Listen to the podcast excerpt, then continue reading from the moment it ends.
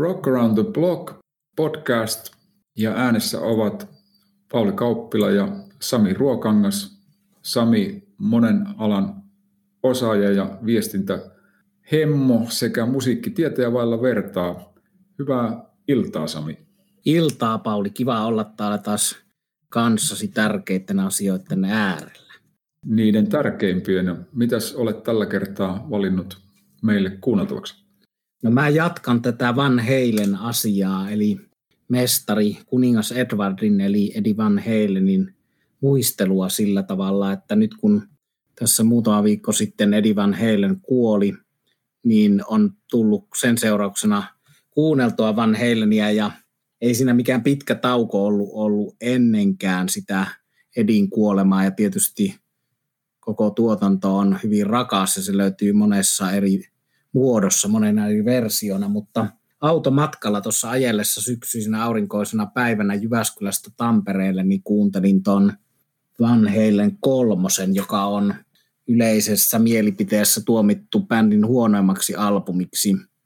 Mutta siitä voi olla nyt sitten monta mieltä, että onko se välttämättä oikeasti bändin huonoin albumi, että siinä oli se tilanne siis 98 se, että, tai 97 loppuvuodesta se on äänitetty ja julkaistu 98.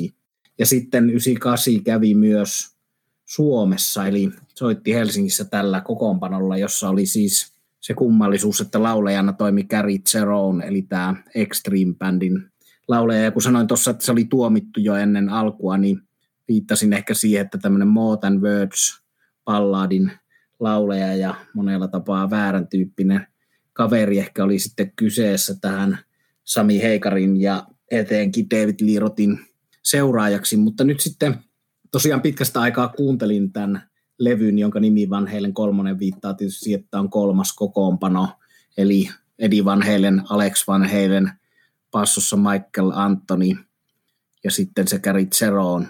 Ei kuulosta tämä levy Van Halenilta, eikä se oikeastaan kuulostanut silloinkaan 90-luvulla. Mä muistan sen kuunnelleeni heti tuoreeltaan silloin, kun se ilmestyi. Mun heräsi kiinnostus tätä levyä kohtaan Guitar Player-lehdestä lukemani jutun arvostelun ja sitten oli myös Eddie Van Halenin haastattelu siellä ennen kuin mä olin kuullut tätä levyä, niin kiinnostuin oikeastaan enemmän kuin mitä mä olin ollut kiinnostunut siitä Sami Heikarin ajasta. Vaikka mulla ne levyt oli, ne Sami Heikarin levyt, ja mä tykkäsin niistä, niin siellä oli niinku tylsimmillään semmoista hyvin geneeristä palladia ja semmoista saman toistamista vähän niissä levyissä. Niin sitten tässä kolmosella sitten, joka tiettävästi on enemmän Eddie Van Halen soololevy kuin oikein Van Halen levy. Että tässä esimerkiksi tuo basisti Michael Antoni soittaa bassoa vain kolmella biisillä ja kaikki muut bassot soittaa Eddie. Niin tämä oli niin kuin Eddie Van Halenin vision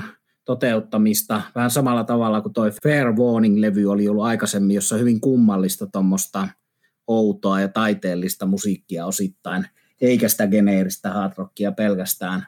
No sama juttu tässä kolmoslevyllä, eli tässä on tuommoista vähän tummempia sävyjä, synkempiä sävyjä ja tietysti siihen 90-luvun tunnelmaan, mikä silloin musiikillinen ilmapiiri oli, niin tämä sopii paremmin ehkä kuin se semmoinen kirkasotsainen avoauto, ranta, meininki, mitä ne oli ollut ne aikaisemmat Van Halenit. Mä en ole ihan varma siitä, onko tämä ollut tämä levy jossain vaiheessa niin kuin tarkoitus julkaista sitten Eddie Van Halenin soololevynä vai mikä se idea oli siinä, mutta hän on niin kuin yksin tätä tehnyt. Ja tietysti sitten mitä tulee tämän kaupalliseen menestykseen, niin tämä oli Van Halen mittareilla floppi, vaikka se oli Billboardin listalla – top 10, mutta se vanheille mittareilla floppi on silloin, kun ei myy multiplatinaa, eli tämä myi niin kuin enemmän kuin monen bändin levyt, mutta tämä niin kuin katkaisi sen putken, jossa jokainen vanheille levy oli myynyt multiplatinaa, eli aivan me siellä kaikkia aikojen myydyimpien bändien ja levyjen joukossa siellä Eaglesin ja Led Zeppelinin ja ACDC-tasolla pyörittiin, niin tämä sitten tipautti sen sieltä, mutta tosiaan mun huomio kiinnittyi myös siihen, että niin kuin se Guitar Player-lehden juttu tuli tietysti mieleen, jossa Eddie Van Halen kertoi, että hän oli uudistanut omaa soittamistaan tämän levyn äänitysten yhteydessä ja sitä ennen. Hän oli siinä vaiheessa taas raitistunut ja löysi uusia elämästä piirteitä ja oli koki, että hänen pitää oppia ja kehittyä soittajana. Ja tuossa Guitar Playerin arvostelussa hehkutettiin, että tämä on aivan, aivan huikeaa, että Eddie Van Halen soittaa paremmin kuin koskaan ja hän soittaa eri tavalla kuin ennen. Ja se pitää paikkansa, jos tätä nyt kuuntelee kriittisesti niin kuin kitaran osalta, niin Eddie Van Halen soittaa slidea tosi erikoisella tyylillä, mitä hän ei ole tehnyt aikaisemmin Van Halenin levyillä, eli myös slidea voi soittaa monella tapaa sille, että kuulostaa niin kuin erilaista kuin kukaan muu. No sitten täällä on tämmöisiä Henriksin tyylillä äänitettyjä takaperin tulevia soolopätkiä ja monenlaista niin kuin kummallista juttua. Eli, eli mä kyllä tykkään musiikista myös silloin, kun se on kokeilevaa ja silloin, kun siinä niin kuin rikotaan sitä perinteistä mallia. Eli vaikka se sitten ei ole täydellisesti onnistunut ja mikään mestariteos, mutta tämä on jossain mielessä kiinnostavampi kuin, kuin osa muista vanheiden levyistä itselleni. Ja toi automatkalla kuuntelu vahvisti sen, että aion kyllä kuunnella tämän piakkoin taas, taas uudestaan. Eli tuommoista synkkää ja erikoista. Ja sieltä nostan erityisesti kitaraosalta, minkä laitan tuohon meidän soittolistalle Spotifyhin, niin tuommoinen pallaadi kuin Year to the Day – eli päivälleen vuosi aikaa siitä, kun lähdit pois. Se on perinteinen särkyneiden sydänten palladi, mutta musiikillisesti tuollainen blues kautta Led Zeppelin kautta been loving you. Ja siinä kitara jutuissa, siinä näppäilee Edi, Edi al- alkuun sitä palladia, mutta sitten lähtee niin kuin rankalla voimalla hard rockiin kuuluvalla tavalla vetään sitä riffiä ja sooloa, niin siinä on jännä se, siinä on niin kuin valtava semmoinen tunnelataus ja valtava semmoinen fiilis ja tulee sielusta ja sydämestä, mutta siitä puuttuu ne perinteiset tappingit ja tilutukset, mitkä hänellä olisi ominaista, että hän on jollakin tavalla oppinut myös niin kuin vähäeleisemmäksi kitaristiksi ja sillä tavalla se on yksi syy, miksi tämä ei kuulosta perinteiseltä Van Halenilta. Mulla on sitten jotain bootleg DVDtä tuosta sen innottamana, kun silloin näin tämän kokoonpanon myös livenä, ja se oli hyvä keikka, niin siitä bootleg-tallenteita, virallista live-DVDtä ei ole ilmestynyt, mutta siellä on tosi hyvä versio just tästä Year to the Day-biisistä, joka on semmoista raskasta bluesia, niin kuin Led Zeppelin osastoa oikeastaan parhaimmillaan vielä sitten yksi huomio tuosta laulaja Gary Cheronesta. Mulla ei ole mitään häntä vastaan, mutta hän ei ole karismaltaan lähelläkään David Lirotia eikä myöskään edes Sami Heikaria, mutta hyvä laulaja. Ja se mikä on jännä nykykuuntelussa, niin toi Cheron kuulostaa tällä levyllä kyllä enemmän Sami Heikarilta kuin David Lirotilta. Eli paikotellen kuulostaa aika paljon Sami Heikarilta. Että liekkö sitten niin, että nämä on ollut Heikaria ajatellen tehtyjä biisejä, jotka sitten Gary Cheron on vaan tullut ja laulanut. No viimeisenä asiana ennen kuin päästän taas vuorostaan veli Paulin puhumaan, niin nostan tämän Vanheilen kolmosen tuottajan. Eli se on herra nimeltä Mike Post, ja se on hyvin poikkeuksellinen hard rock-levyn tuottajaksi, koska kyseessähän on siis elokuva, TV-sarjojen musiikin säveltäjänä tunnettu herra, muusikko, joka on tehnyt muun muassa Hill Street Blues-sarjan tunnusmusiikin ja mä fanitan tosi paljon Mike Postia ja fanitin jo silloin, kun tämä levy ilmestyi. Ja olin senkin takia tosi kiinnostunut, että miten, miten tota, hän voi tuottaa Van Halenin levyyn. No siinä on taustalla se, että hän on Eddie Van Halenin ystävä, hän oli Eddie Van Halenin ystävä. Ja tietysti vielä Hill Street Bluesinkin tunnari ja mulle itselleni rakkaampi, joka on tällä hetkellä mun yhden kännykän soittoäänenä on tuo Kova laki erikoisyksikkö, eli Law and Order Special Victims Unit-sarjan tunnus sävel, joka on aivan, aivan loistava, aivan mahtava biisi. Ja sitten tässä nyt käytetään sitä sanaa ikoninen ensimmäistä kertaa tässä jaksossa, eli Mike Post on niin ikoninen TV-tunnareiden säveltäjä, että hänestä on tehnyt rockilegendabändi The Who-biisin, jonka nimi on Mike Post Team, eli Pete Townsend on tehnyt siitä biisin, kuinka kaikki sen elämän, elämän huolien ja murheiden keskellä niin sielua lohduttaa, kun telkkarista alkaa kuulumaan Mike Postin tekemä tunnus alkumusiikki.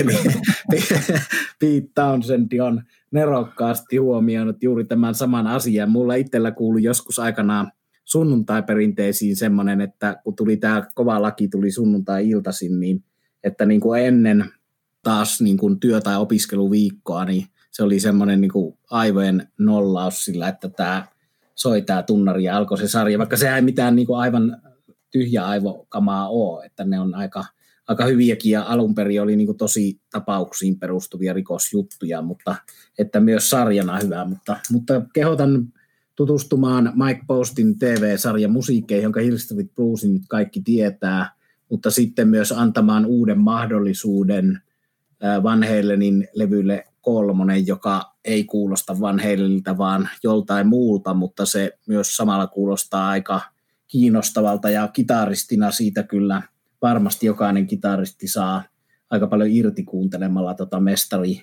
Eddien soittelua ja maalailua ja kyllähän tämänkin arvo nyt sitten nousee, kun Eddie Van Halenista aika jätti ja hänen äänityksensä on, on nyt tehty. Siellä toivottavasti se poika Wolf saa kaiveltua arkistoista meille vielä lisää kuunneltavaa. Mutta tämmöiseen puheenvuoroon lopetan omalta osaltani nyt ja heitän tämän äänilevysoittimen neulan kohti Paulia, että mitä sinun, mitä sinun levylautasellesi tänä viikonloppuna laitetaan. Van Heilenistä on puhuttu nyt paljon, mutta vielä tälläkin kertaa puhuttu.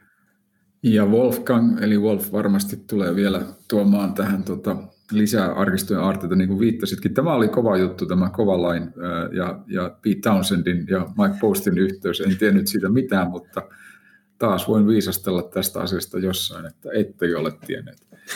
Loistavahan se on se tunnari, se on totta. Mäkin katsoin sitä aikana aika paljon. Että, tuota, hyvä sarja, laatusarja. Ja Hill Street Blues tietysti. Ja Hill Street Blues kyllä. Ja nuoriso voi tässä olla ihmeissään, että mistä ne puhuvat. Mutta se oli aikoinaan kova. Ja nyt sitten on, otetaan pikkasen maantieteellistä etäisyyttä ja ehkä vähän musiikillista. No oikeastaan niin, no tavallaan musiikillista etäisyyttä, mutta samoista juurista lähtee, eli puhutaan välillä suomalaisesta musasta. Ja mä oon ottanut tähän turkulaisen Jukka Salmen, terveisiä vaan sinne alkuperäiseen pääkaupunkiin, Jukka Salmen vetämä Turn on bändi, joka on ehtinyt nyt sitten neljänteen pitkäsoittoonsa. Ja levy on nimeltään Coast on the Wall. Ja siinähän on tuotteena toiminut Suomen kova ammattilainen Hannu Leiden.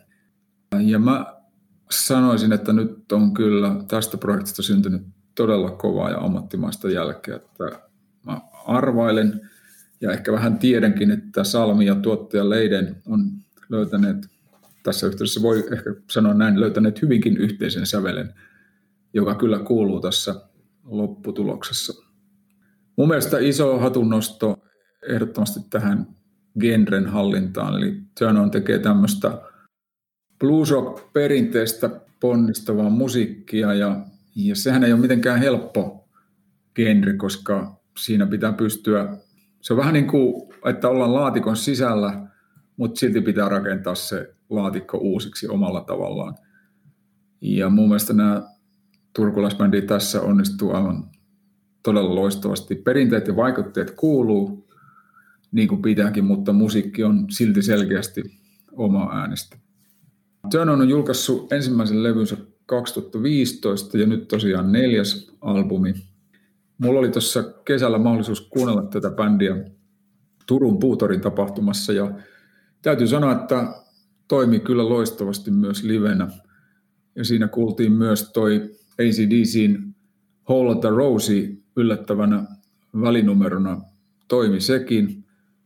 Jukka Samen laulu on tosi vahva ja rytmiryhmä on kyllä, niin kuin huomaa, että kaverit on soittanut pitkään yhdessä kaksi kitaristia, yhteistyö toimii livenä ja tällä levyllä on aivan sairaan hienot, tyylikkäät, tyylitietoiset soundit, kitarisoundit siis.